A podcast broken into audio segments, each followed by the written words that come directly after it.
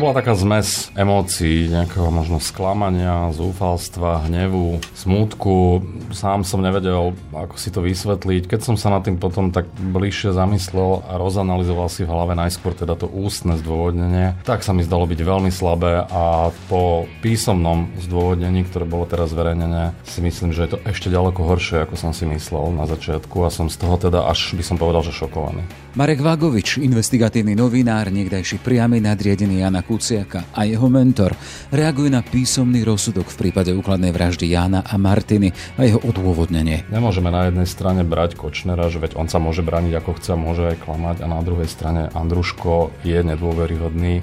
Ako príde mi to, nechcem povedať, že nerovnaký meter, ale príde mi to až také, že až absurdné. Nehovoriac o tom, že ten Andruško mm, nemal motív si objednať vraždu. Ak Senát Rúženy Sabovej spochybňuje kľúčového svetka Zoltána Andruško a investigatívec Vagovič upozorňuje na slabé miesta rozsudku. Keď Andruško začal vypovedať a popisovať tie schôdzky pred vraždou aj po vražde, že to sa vlastne tou trémou neskôr potvrdilo. Že si písali, že sa dohadovali a tak ďalej. Andruško to v čase, keď o tom vypovedal, nemohol vedieť predsa. O čom si píše Žužová s Kočnerom a ďalší ľudia. To je podľa mňa pomerne silný dôkaz, že si to jednoducho nevymyslel. A je ich viac. Za najzávažnejšiu pasáž tiež považujem spôsob, akým spochybili svetka Petra Tóta. Dnešný podcast ponúka aj bonus. Prinášame prvé informácie o novej knihe Mareka Vagoviča Vlastnou hlavou 2 s doteraz nepublikovanými dialogmi mocných a to rovno v podaní autora. Ako sa báli, e, nevedeli čo s tým, videli, že Bašternák má problémy a už cítili, že tá slučka sa nad nimi stiahuje. Beder bol úplný v depresiách, bol z toho vývoja, bol na nervy.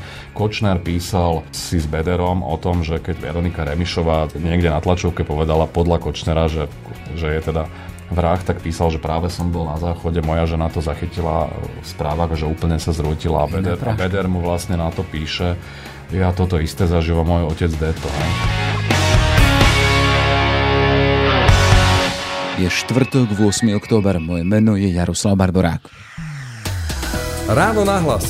Ranný podcast z pravodajského portálu Aktuality.sk vinný z nedovoleného ozbrojovania, no oslobodený spod obžaloby z vraždy novinára Jana Kuciaka jeho snúbenice Martiny Kušnírovej. Marian Kočner si pred mesiacom vypočul rozsudok a od útorka je zverejnené aj jeho odôvodnenie. To zahrňa aj Alenu Žužovu, rovnako oslobodenú, a Tomáša Sábova, ktorý si vypočul rozsudok na 25 rokov. Indubio pro reo v pochybnostiach v prospech obžalovaného práve táto zásada viedla k oslobodeniu ostrosledovanej dvojice Kočner-Žužová. Ako sa na druženy Sabovej zdôvodnil oslobodzujúci rozsudok a z mnohých strán si totiž vyslúžil veľa kritiky. A ako sa nám pozera šéf investigatívy a bývalý Janov šéf Marek Vagovič, ktorý celý súdny proces pozorne sledoval. Vítaj v štúdiu Rán hlas. Ahoj Jaro, dobrý deň. Marek, na sa vrátim k tomu 3. septembru, k dňu, kedy Senát vyniesol oslobodzujúci rozsudok pre Kočnera Žužovú. Pamätám si, že ťa to vtedy dostalo, aj keď ste sa potom vrátili do mm, redakcie aj s Petrom Bardým. Boli ste z toho skormutení a nahnevaní. A to napriek tomu, že už hodiny predtým boli šumy o tom, že by to mohlo dopadnúť aj takýmto spôsobom. E, čo to s tebou, s tebou robilo? No to bola taká zmes emócií, nejakého možno sklamania, zúfalstva, hnevu, smútku. Sám som nevedel, ako si to vysvetliť. Keď som sa nad tým potom tak bližšie zamyslel a rozanalizoval si v hlave najskôr teda to ústne zdôvodnenie, tak sa mi zdalo byť veľmi slabé a po písomnom zdôvodnení, ktoré bolo teraz zverejnené, si myslím, že je to ešte ďaleko horšie, ako som si myslel na začiatku a som z toho teda až by som povedal, že šokovaný. Už tedy si spomínal, že si počkáš na to písomné zdôvodnenie a to je už od útorka aj verejné, tých vyše 100 stran argumentácie, že pochybnosť sudcov bola väčšia ako sieť nepriamých dôkazov.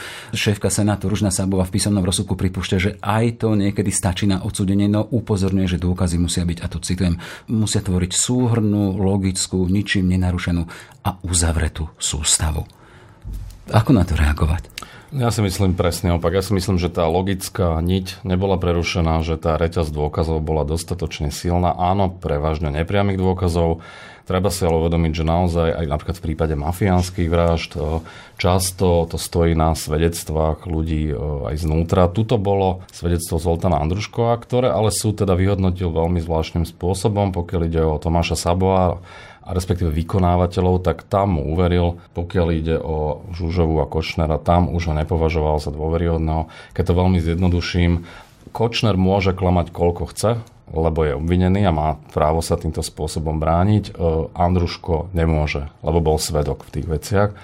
Ja rozumiem, že oni to zdôvodňujú tým právnym spôsobom, ale príde mi to pomerne absurdné. Nakoniec veď to, že Kočner klame, to sa viackrát na tom súde preukázalo. Popieral správu z tú, ktorú poslal Tótovi ohľadom Jan Kuciak, Veľká Mača a tak ďalej. A množstvo iných vecí, stretnutia a tak ďalej so Žužovou nemalo to žiadne následky. On tou svojou výpovedou sa dosť nedôveryhodnil. Tak nemôžeme na jednej strane brať Kočnera, že veď on sa môže brániť ako chce, môže aj klamať a na druhej strane Andruško je nedôveryhodný. Ako príde mi to, nechcem povedať, že nerovnaký meter, ale príde mi to až také, že až absurdné. Nehovoriac o tom, že ten Andruško mm, nemal motív si objednať vraždu. To bol jeden z vykonávateľov, tak sa aj pýtam, že kto bol vlastne tým objednávateľom. Tam bola spochybnená aj to, že dostali peniaze peniaze, tak čo oni to robili zadarmo? Akože tam je, ten, ten rozsudok vyvoláva veľmi, veľmi veľa otáznikov. Ja ešte podotknem jednu takú možno zaujímavú vec, že Andruško sa vyjadril teda, že mali so Žužovou vlastne dohodu, že nemá nikde spomínať Kočnera, že sú to nejakí Rusi. A ak si pozrieme trému, čo hovoril Kočner vlastne bezprostredne po vražde, napríklad novinárka Mar- Martina Rudkajová, keď ho upozornila na to, čo sa stalo, keď mu ráno skoro poslal správu toho 26.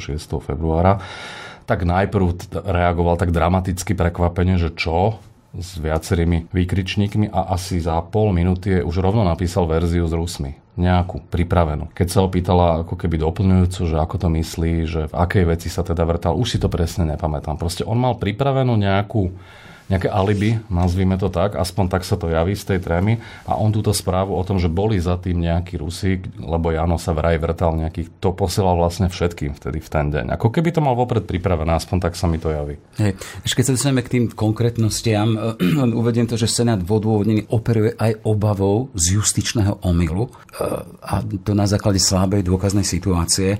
A tu prichádza logická otázka, prečo neboli prijaté ďalšie návrhy na dokazovanie? No presne tak, justičný omyl. Na druhej strane ten Senát tam tvrdí, že oslobodenie Aleny Žužovej nie je dôkazom o jej nevine. Hej, že ten Senát si tam dosť... Tým sa to končí Áno, ten Senát si tam dosť protirečí a naozaj nerozumiem, prečo neboli prijaté ďalšie návrhy na, na dokazovanie. Vo všeobecnosti tá ako keby rukoveď tých nepriamých dôkazov, a to nie je len tréma nie je to len svedectvo. Sú tam nejaké zachytené stretnutia, tie stanice BT zachytili nejaké momenty a tak ďalej. A aj samotná tá komunikácia, súd povie, že nemôžeme tie emotikony a tie šifry vysvetľovať doslovne. Poďme Ale... postupne. No, poďme postupne. E, je tam Andruško ako ten kľúčový svedok. E, obžaloba prokurátor mal postavená práve na ňom, na jeho výpovedí, ktorý spolupracoval a rozhovoril sa, ale jeho informácie mali byť podľa toho písomného rozsudku len sprostredkované. Tu hovoríme o Marina Kočnerovi. Ja tu zacitujem, súd nenachádza ďalší spolahlivý a nevyvratiteľný dôkaz,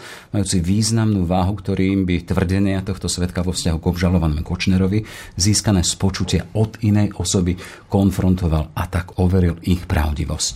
Čiže samotný Andruško bol spochybnený. Prečo by si to Andruško celé vymyslel? Áno, niekto povie, že chcel si znížiť trest, začal spolupracovať a tak ďalej, ale uvedome si, že on sa vystavoval tiež riziku, aj možno nejakej obave z nejakej pomsty alebo niečo také, že ja, ja neviem si predstaviť dosť dobrý dôvod, prečo by si to celé od začiatku do konca vymyslel. Áno, je pravda, že je to sprostredkovaná tá informácia. Na druhej strane si treba uvedomiť, že keď Andruško začal vypovedať a popisovať tie schôdzky pred vraždou aj po vražde, že to sa vlastne tou trémou neskôr potvrdilo. Že si písali, že sa dohadovali a tak ďalej. Andruško to v čase, keď o tom vypovedal, nemohol vedieť predsa. O čom si píše Žužová s Kočnerom a ďalší ľudia. To je podľa mňa pomerne silný dôkaz, že si to jednoducho nevymyslel.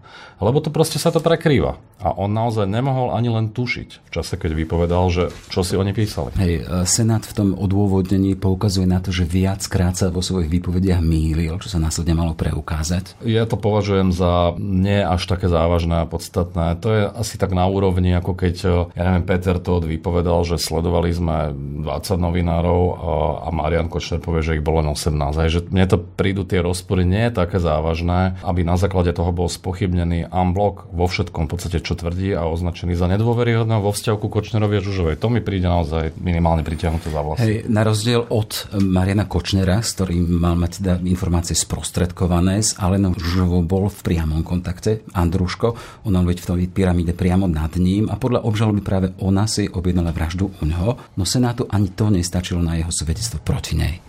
Naozaj to oslobodenie Žužovej je svojím spôsobom ešte absurdnejšie ako Kočnera. Pripúšťam, že keď súd ako keby posudzoval vinu vo vzťahu ku Kočnerovi e, a videl iba nepriame dôkazy, tak mal nejaké pochybnosti. Napriek tomu ja som presvedčený, že nikto iný nemal silnejší motiv práve ako Marian Kočner, aj vzhľadom na to, ako ten Jan Kuciak o ňom písal, aké veci, ako ohrozoval jeho beztrestnosť a biznis, ale vo vzťahu k Žužovej, tak tomu už vôbec nerozumiem. Mm. Akože tie schôdzky medzi ňou a Andruškom neboli nejakým spôsobom vyvrátené. Akurát súd možno trošku inak interpretuje e, ten samotný Hej, obsah tých schôdzok. Podľa toho rozsudku písomného, on tvrdil, že Žužova a Tóth sa osobne stretli. Senát poukazuje na to, že oni to popreli. Dobre, však popiera všelik do všeličo v rámci toho procesu. Je úlohou toho súdu, ale samozrejme aj policie, prokuratúry, aby to ako keby lepšie preukázali, lebo môže to byť tvrdenie proti tvrdeniu. Aj preto nerozumiem, že ten, ten, ono ten súdny proces, zo začiatku to tak sa javilo, že to veľmi dobre odsýpa. Že to ide veľmi rýchlo, že za chvíľku sme v cieli a, a bude rozsudok. E, tak možno bolo lepšie dvakrát merať a raz strihať, možno nech by to trvalo ešte o rok dlhšie a, a možno mohli byť pripustené naozaj ďalšie dôkazy, veď vieme, že prokuratúra sa ešte o to pokúsila tesne pred vynesením rozsudku, nič také pár sa nestalo, dní, pár dní. Predtým, no. A ja teda považujem za pomerne zarážajúce, že tí dvaja členovia Senátu, Matel a Stieranka, boli absolútne pasívni počas celého procesu, nekladli žiadne otázky, ako keby to mali v hlave už od začiatku nejakým spôsobom usporiadané. A možno sa k tomu ešte dostaneme. Za najzávažnejšiu pasáž považujem spôsob, akým spochybili svetka Petra. Mhm, k tomu sa ešte dostaneme, ale ešte zostaneme pri Andruškovie Žužovej, ten druhý dôvod, prečo mal byť spochybnený podľa Senátu. Na druhý deň po vražde sa mali podľa Andruško ešte raz stretnúť v Komárne, hovoríme o Žužovej, ale a o dve hodiny mu mala dať 50 tisíc. Ničím nie je preukázané, odkiaľ by obžalovaná Žužova mohla za taký krátky čas získať takú sumu peňazí a ak ich mala u seba, prečo by mi ich vlastne nevydala hneď to je citácia práve z tohto odôvodnenia. Zasa spochybnený Andruško. Ťažko sa mi to mm-hmm. komentuje. Mne príde celkovo tá argumentiac súdu voči Andruškovi naozaj veľmi zle zdôvodnená. Ja som vždy si myslel, že na špecializovanom trestnom súde pracujú top profesionáli, ktorí rozhodujú naozaj spravodlivo, eh, ale ja mám veľké pochybnosti, že na základe čoho títo ľudia uvažovali. A tam sa možno dostaneme práve k tomu Petrovi Totovilu. Tam sa to tak najplastickejšie ukazuje, že ako oni uvažujú. A ešte nemusím Petrovi toto, ešte poďme k ďalšej, ten tretí dôvod spochybnenia. Andruško a podľa Andruška Žužova mu osobne ukázala fotografie zo sledovania Kuciaka, mala ich mať na USB kľúči, ktorý pripojila k laptopu po jeho, podľa jeho vyjadrenia.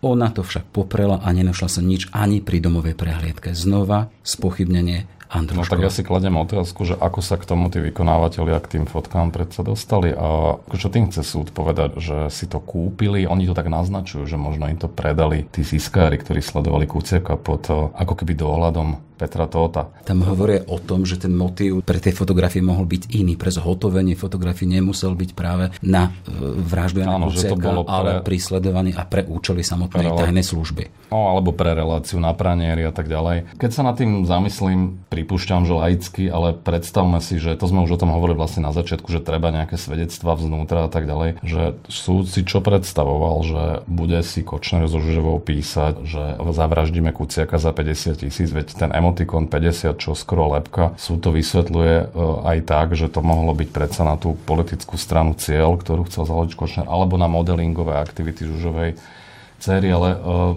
toto mi príde naozaj absurdné, čiže jednak uh, spôsob, akým interpretujú vlastne tie, tie šifry. A druhá vec je, že súd si predstavoval, že Marian Kočner sa stretne niekde za Lenou Žužovou v nákupnom centre pod zapnutou kamerou, tam si nahrá ich rozhovor, podpíšu notársky overenú zmluvu a že to budú mať priamy dôkaz na to, že spáchali vraždu. Príde mi to absurdné. Mm-hmm. Keď to tak zoberme kontextuálne, tento prípad vraždy nie je jediný.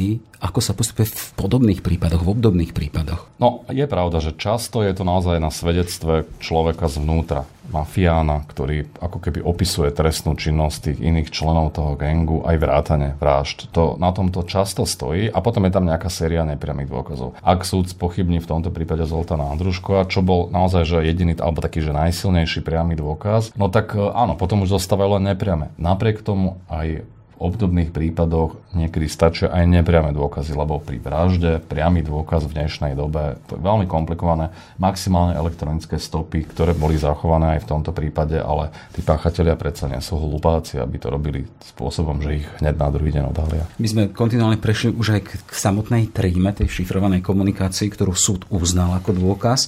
Senát nevysvetľuje fakt, že ak Kočner správy podrobne vysvetľoval, tú a tú konkrétnu o adrese bydliska Kuciaka vo Veľkej Mači, e, ktorú mal poslať Totovi samotný Kočner poprel. A im to stačilo. Presne tak. A zároveň aj poprel to stretnutie, ktoré mal mať, myslím, so Žužovou na druhý deň, keď, sa, keď malo dojsť k peniazy a tak ďalej. Čiže to je úplne neuveriteľné, že tak na jednej strane spochybňujeme Andruška, to, čo hovorí, hoci tá tríma dokazuje to, čo on hovoril spontánne na začiatku, a na druhej strane Kočner, keď vysvetlo iné správy v pohode, keď sa v, to, v týchto dvoch konkrétnych prípadoch sa tvári, že to neexistuje, tak akože vtedy je dôveryhodný.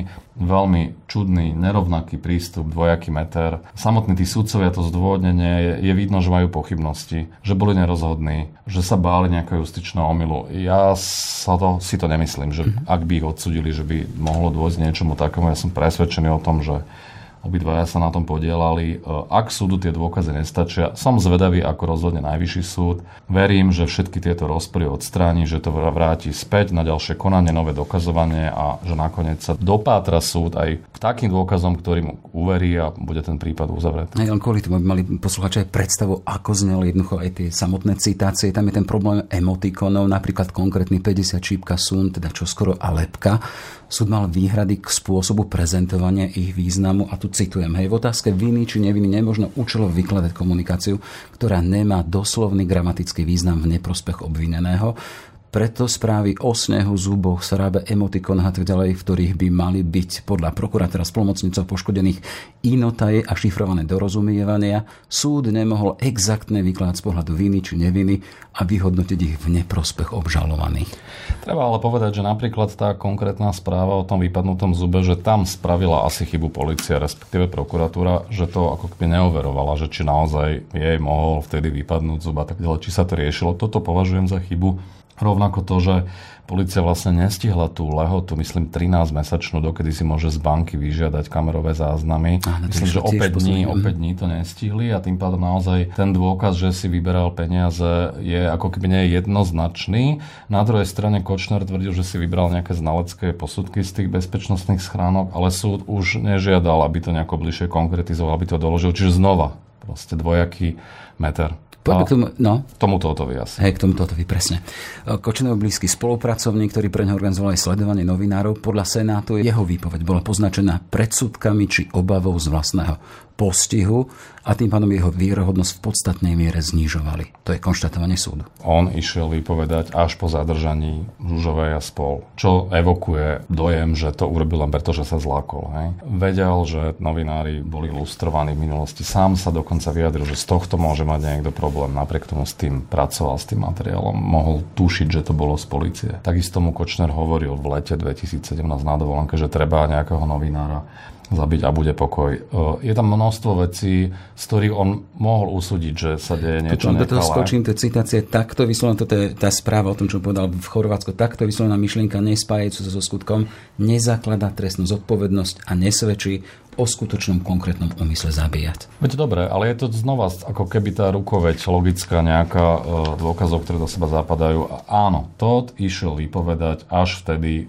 keď pochopil, že môže byť s tým spájaný. Takisto ako Jaroslav Haščák, až keď vyšla na jeho tá sms o odjebaní Čuráka, až vtedy ju začal vysvetľovať, lebo tiež pochopil, že môže s tým byť spájaný. Je to v podstate logické, že ľudia, niektorí ľudia reagujú ako keby až vo chvíli, keď cítia bezprostredné nebezpečenstvo a za toto určite Tota chváliť nebudem, že robil to, čo robil, ale dajme to teraz bokom. Iná vec je, že ako vystupoval na súde. Predstavme si, že on tam sedel 8 hodín s Marianom Kočnerom. E, to nie je príjemná vec e, vypovedal, e, priniesol polícii mobily, auto a tak ďalej. V podstate vďaka tomu sa rozkryla celá tá tríma a súd získal množstvo rôznych typov dôkazov a spôsob, akým vypovedal o Marianovi Kočnerovi, o jeho motívoch a aj to, že je presvedčený, že v konečnom dôsledku to malo viesť k vražde. Mne to prišlo v tejto časti dôveryhodné, hoci nemusím súhlasiť, ani nesúhlasím s jeho konaním predtým, ako sa vlastne správal. Ale za, za závažnejšie považujem, že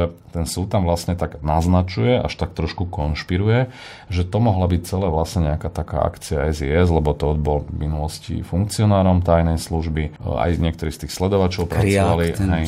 To v súvislosti s fotografiami, ktoré som Áno, a že vlastne to celé mohlo byť, že aj tie fotky, aj to všetko zabez, zaobstarané pre účely tajnej služby, ktorá s tým potom neskôr obchodovala. Ten súd tam naznačuje, veď podobne sa obchodovalo aj v prípade kauzy Korila, nahrávky, Haščák, Trnka a tak ďalej. A podsúvajú ako keby inú nejakú líniu alebo motív. Ja nebudem hovoriť, že kto konkrétne, ale jeden z členov Senátu niekedy v dávnej minulosti, ja som sa s ním rozprával, keď rozhodoval jeden prípad a on mal vtedy podozrenie, že ho sleduje tajná služba a myslím si, že vtedy to aj, aj v tej veci mohlo byť e, aj reálne. A, a, a sa mi to zdalo byť... Senátu, áno, zdalo sa mi to byť presvedčivé. To ale neznamená, že vždy za všetkým treba hľadať tajnú službu. To jednoducho tak nie je. A potom súd tam vlastne naznačuje, že mohli byť za tým aj iné motívy alebo iné verzie. Okrem iného sa odvoláva aj, ja som tam spomínal na súde, že článok o Vádalovcov a talianskej mafii bol jeden z top článkov, ktoré Jano Kuciak napísal. A to oni považujú za minimálne indíciu, veď predsa to mohla byť aj talianská stopa. Veď to sme si mysleli aj my, mnohí samozrejme. No ale to dokazovanie sa uberalo iným smerom. Preverovala sa táto talianská stopa a, a dnes sa už javí ako nepravdepodobná, aj aspoň to vyšetrovanie to vylúčilo. Čiže naznačiť, že mohli to byť možno aj Taliani, odvolávať sa len na výpovede tohto typu a ďalej to ako keby neriešiť, nedokazovať. Ešte mi to príde aj slabé. Tak keď už poviem A a potom poviem aj B, no tak treba povedať aj C. Treba to, to ako keby by ďalej. No. No, no treba, uh, ako keby, keď mám nejaké podozrenie, že ten motív mohol byť iný a niekto iný, no tak ten súd by mal ďalej ako keby s tým pracovať. Lebo v tejto chvíli to vyzerá tak, že no tak kto iný ako Kočner mohol mať ten, veď oni, ten súd neponúkol žiadnu inú verziu. Čiže ty vidíš nedokončenú prácu tohto Senátu? Aj. Polícia vo vzťahu ku Kočnerovi doložila to, čo mala. Senát trošku konšpiruje, niečo naznačuje, nedoťahuje to do konca. A ešte keď sme sa bavili inak o tých správach, ktoré si písal Kočner, so Žužovou po tríme. A to nie je len o tom 50, čo skoro lepka. Tam sú rôzne správy typu, že Kočner píše Žužovej, myslím, že to bolo 23. februára, nepamätám si presne ten deň, že pozerám weby, noviny, nič tam nie je a mal tam takú správu typu, že tu môžu človeka, aj obyčajného človeka aj zabiť a nikoho to akože neserie s prepačením. A takýchto správ je tam veľa, Treba povedať, ktoré zapadajú čase, do kontextu. keď ešte verejnosť nevedela tak, o samotnej vražde. To bolo dva dní mm. alebo tri dní po vražde. A takýchto komunikácií je tam naozaj veľa. A tvoria logickú niť, z ktorej aj napriek náznakom je podľa mňa zjavné, že sa nebavia o vytrhávaní zubov, o snehu a tak ďalej, ale riešia ako keby to, že či to bolo tá objednávka zrealizovaná. Áno, hovoria o skutočnosti, o ktorej nik iný nevedel, Presne iba tak. tí zainteresovaní. Presne tak. A s týmto súd nenarával. Nie, oni vybrali len tú komunikáciu s tou lepkou, ako keby časť tej komunikácie, respektíve tej prikladali väčšiu váhu, no ale vysvetlili ju tak, že ale to je, veď aj v korupčných mnohých kauzách si písali aktéry rôznych kauz, že nazývali úplatky rôznym spôsobom. Napríklad aj v spise Gorila sa píše,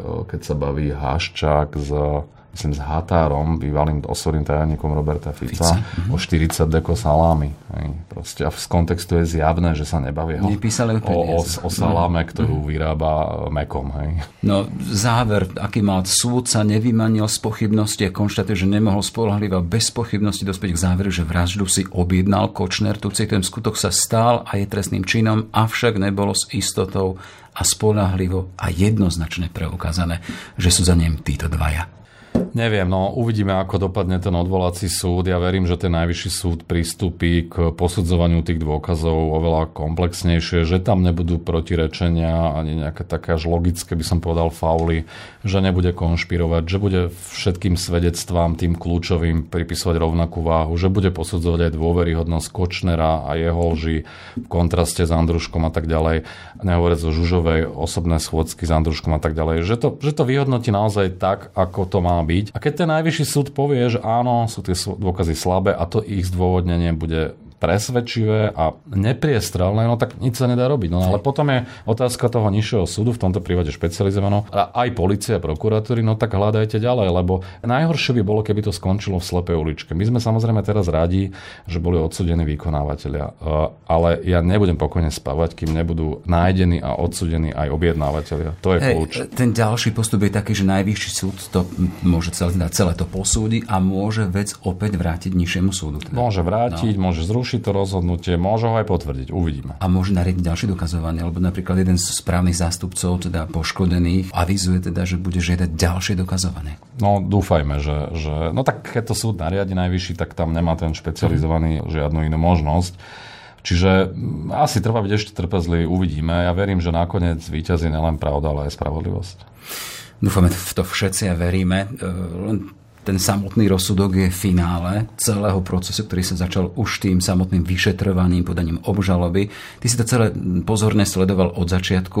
Vidíš tam momenty, ktoré by mohli negatívne vplývať na výsledok, o ktorom hovoríme teraz? Bolo čo pokazilo? V akom, v akom zmysle? V začiatku sa hovorilo, že to pokazili ešte policajti na mieste Čínu a tieto nedotiahnuté veci. Mm, neviem, myslím si, že to už ten, ten čas ako bežal, ako, ako sa zbierali ďalšie dôkazy, už, už dnes to, že tá obliadka ako prebiehala a prehľadávania lesa, zbrania a tak ďalej, nemyslím si, že to už môže mať ako keby podstatný Nemá zmysel baviť sa o tom, čo by bolo keby. Nie, pre ten proces, akože kľúčové, ako, veď vykonávateľia boli odsudení, čiže teraz je kľúčové proste odsúdiť objednávateľov a ten časový odstup. Aj vlastne policia s prokurátorov teraz majú čas, kým bude ďalšie konanie, môžu sa znova na to pozrieť, pokúsiť sa z toho spisu vyťahnuť ďalšie veci, vyťažiť ďalších svetkov a je to aj na nich naozaj, že akú prácu odvedú. Ja dúfam, že to bude precízne a budú sa snažiť možno ešte niečím prekvapiť, priniesť nejaké ďalšie dôkazy. Hej, ten písomný rozsudok a zdôvodnenie známe len pár dní a tu to len prepojím tak cez oslíka, hej, a pár dní od momentu, keď tvoj pracovný rytmus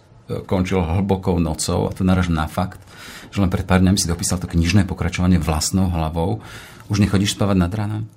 No snažím sa už chodiť najneskôr o jednej, lebo naozaj ten posledný mesiac, dva možno som chodil o štvrté a písal som 16 hodín denne plus minus, bolo to náročné.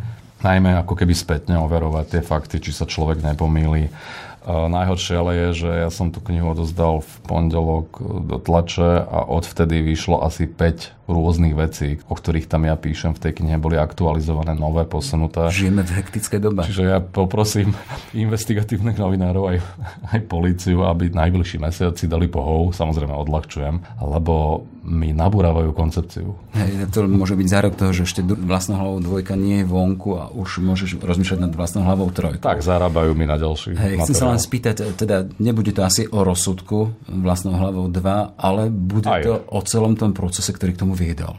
Áno. Aká by bola správa o stave našej krajiny? Áno, aj tak e, ja som sa vlastne primárne zameral na to obdobie tretej Ficovej vlády roky 2016 až 2020, ale nejdem striktne chronologicky, lebo ono sa v tých hektických dňoch akože dialo paralelne veľa vecí naraz. Čiže e, tá kniha je vlastne koncipovaná tematicky. Udržiavam tam nejaký ten časový rámec, ale idem po témach. Hej.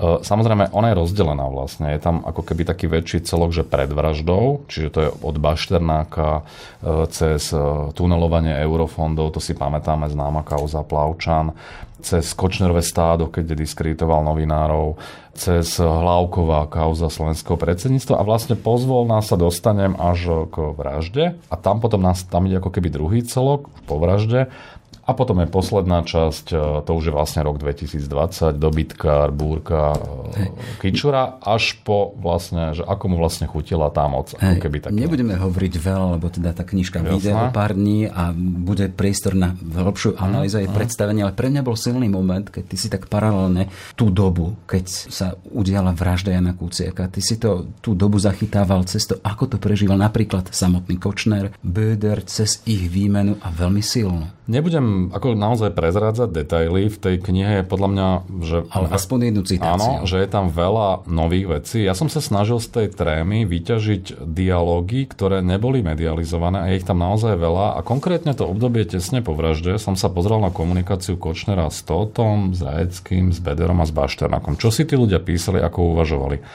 A naozaj je veľmi zaujímavé, nielen to, že hovorí, že loď mám pripravenú, vybavenú a chystám sa, ale, ale ako sa báli. to videla moja žena. Áno, ako, jednak ako sa báli, e, nevedeli čo s tým, videli, že Bašternák má problémy a už cítili, že tá slučka sa nad nimi stiahuje. Beder bol v úplných depresiách, bol z toho vývoja, bol na nervy. Kočner písal si s Bederom o tom, že keď Veronika Remišová niekde na tlačovke povedala podľa Kočnera, že, že je teda vrah, tak písal, že práve som bol na záchode, moja žena to zachytila v správach, že úplne sa zrútila a Beder, a Beder mu vlastne na to píše, ja toto isté zažívam môj otec Deto. Hej. Čiže tam vidíme ako keby aj také tie osobné drámy v tých rodinách týchto vplyvných ľudí, oligarchov, že svojím spôsobom to boli ľudia z mesa a kosti, ktorí sa tiež báli, lebo tá ich nedotknutelnosť, beztrestnosť, celé sa to začalo rúcať. A toto je celá jedna kapitola, kde, kde ja opisujem tie ich dialógy, e, ktoré neboli teda doteraz zverejnené. A aj pre mňa to bolo zaujímavé čítanie a verím, že aj ľudia... E, ja som z tej kapitoly osobne bol dosť šokovaný z tých dialógov. Nehovorím o tom, že je tam samozrejme priveľa vulgarizmov, ale dobre, to asi patrilo k ich komunikácii. Ale vystihuje to ten ich mentálny svet. V každom prípade už táto časť je veľmi silná, tu som si prečítal. E, nechoďme ďalej, aby ľudia teda nevedeli všetko ešte predtým, ako to je zverejnené. Chcem spýtať, hovoríš, že v pondelok to šlo do tlače, kedy môžu ľudia očakávať, že si tú tvoju knihu budú môcť poťažkávať v ruke? Tam sú ešte nejaké technické mhm. procesy, ono to v podstate v priebehu tohto týždňa, najneskôr v piatok by malo finálne sa ako keby začať tlačiť, čiže e, počítam, že 3 týždne plus minus, tak Realisticky niekedy začiatkom novembra by mala kniha doraziť. Samozrejme, kým sa rozdistribuje, to bude nejaký čas trvať, tak počítajme, že niekedy potom 7. 8. novembri by mala byť už aj voľne prístupná v knihkupectve. Hej. Potom 21. februári spred dvoch rokov, čo je dátum tej zákrnej vraždy Jana Martiny, ktoré stále nepozná objednávateľ, ako sa tam bavili, sa veľa vecí zásadne zmenilo. Neobávaš sa ale, že ten potenciál požadovanej zmeny na všetkých možných úrovniach kvality verejného života vyprchal? Nemyslím si, že vyprchal. E, áno, teraz nie sú protesty, v podstate tá občianská riešime spoločnosť. COVID, riešime úplne áno. iné chlebové záležitosti. Určite áno a zároveň platí, že veď takmer na dennom poriadku sú zásahy NAKA. Vidíme, že v putách končia vplyvní finančníci, sudcovia, štátni úradníci, policajti, Ludovít Mako, ktorí začínajú spolupracovať, súdkynia Jankovská. Akože ja si myslím, že od tých volieb za toho pol roka sa dramaticky zmenila situácia vo vzťahu k nejakému nastolovaniu spravodlivosti. Samozrejme sme od toho ďaleko. Ešte nie sú súdne procesy. Niektorých aj prepustili. Vieme, že Krajmera prepustili a tak ďalej. Niekedy to možno aj vyvoláva pochybnosti, či je to dostatočne zdokladované, keď niekoho obvinia a tak ďalej. Ale dobre, však počkajme si, ako sa to vyvinie. Každopádne ten trend je jasný naozaj policia má evidentne voľné ruky, menilo sa tam vedenie, tí vyšetrovateľia začali naozaj makať naplno a ja dúfam, že neustanú v tej aktivite aj napriek covidu, že jednoducho budú robiť to, čo majú a ten čas ako plinie, no tak ľudia typu neviem, Kočner, ktorý ešte síce má nádej, teraz sa bude rozhodovať o zmenkách, že, že môže sa raz dostať von, ale ak tu nádej stratí, to isté Beder, keď bude vidieť, že tá situácia je zlá, Jankovská, Máko a tak ďalej, tí ľudia nie sú pripravení na to, že budú vo väzbe. Čiže ja verím, že začnú aj v nejakej miere spolupracovať a ešte sa dočkáme prekvapení v tom zmysle, že doteraz neskončil po zásahu NAKA v celé predbežného zaistenia ani jeden vplyvný politik, tak ja dúfam, že ten čas sa pomaly blíži. Vplyvný politik. Vplyvný politik. Hej, dobre, toľko teda Marek Vagovič, šéf investigatívy v aktualitách. Pekný deň a všetko dobré. Ďakujem, všetko dobré. Ráno nahlas. Ranný podcast z pravodajského portálu Aktuality.sk.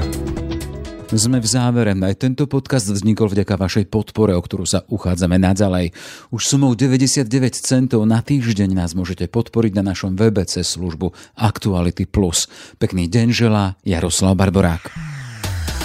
Všetky podcasty z pravodajského portálu Aktuality.sk nájdete na Spotify a v ďalších podcastových aplikáciách.